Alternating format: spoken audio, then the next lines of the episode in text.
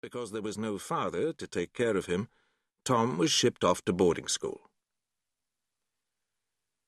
Thomas was aware he should have been grateful to his benefactor, Sir Russell Bleeth, father of his friend Hugo, but instead he felt resentment, for he had had no wish to leave Little Bracken.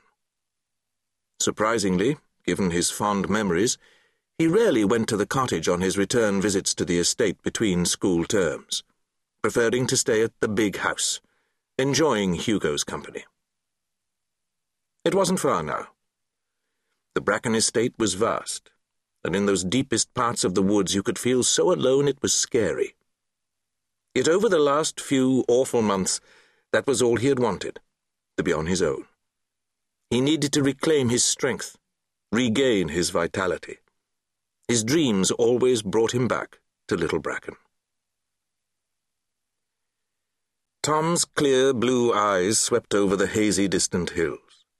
The entrance to Bracken was not far. Despite the fatigue, his heart lifted. Within moments he reached the road leading straight towards the distant rise on which the big house stood.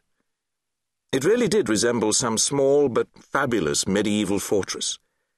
Constructed of red sandstone and native timber, it rose three stories high, but located on the flat roof, with its fortress ramparts and terrace, was another floor, much smaller in area. This, in turn, had its own roof, with ramparts and chimney towers at each corner. Wide grey steps led up to the imposing front door. Even before he drew up, the front door opened and the portly figure of Hugo Bleeth was hurrying down. Thom noticed the shadowy figure inside the doorway behind him. Bracken's household servant, a frighteningly thin, aloof man. When they were kids, Thom and Hugo had called him Bones, but never to his face, for there had always been a menacing air of superiority about him. Thom! So bloody good to see you! The Bleeth heir called out as he scurried round to the driver's side of the jeep. Hugo, Thom said, his grin wearied by the long journey. Hugo regarded him doubtfully. Journey not too tiring? You should have taken the train or I could have sent Hartgrove down in the Bentley to fetch you. Hartgrove, Bones, had stepped from the shadows to appear at the top of the stairs. His features remained unmoved as he looked down at Thom. Hugo had yanked open the jeep's door and was reaching in to take Thom's elbow. Hey, I'm not an invalid, he protested with a smile. He eased himself out of the vehicle. Turning back, he pulled a walking stick from the passenger side. Not an invalid? So what's this cane? Thom gave a short laugh. I'm fine. Making good progress, and that's official. And don't forget, I've had almost four months of rehab.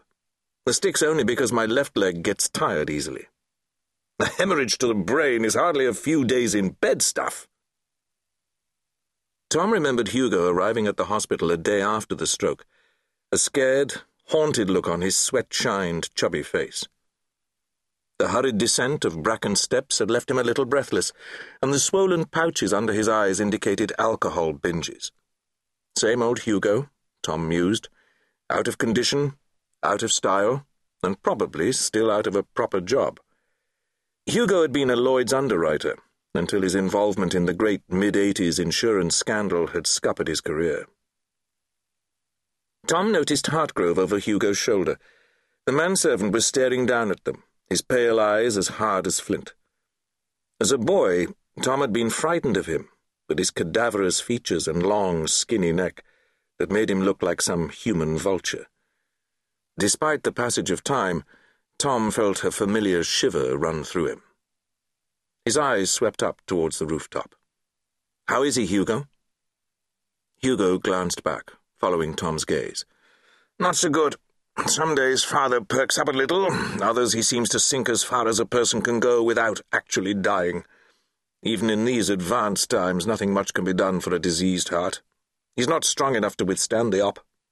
Perhaps if they'd caught it sooner. Hugo's voice trailed off. For as long as Tom could remember, Hugo's father, Sir Russell Bleeth, had been a figure to revere. He should be in hospital, where they can ease his pain.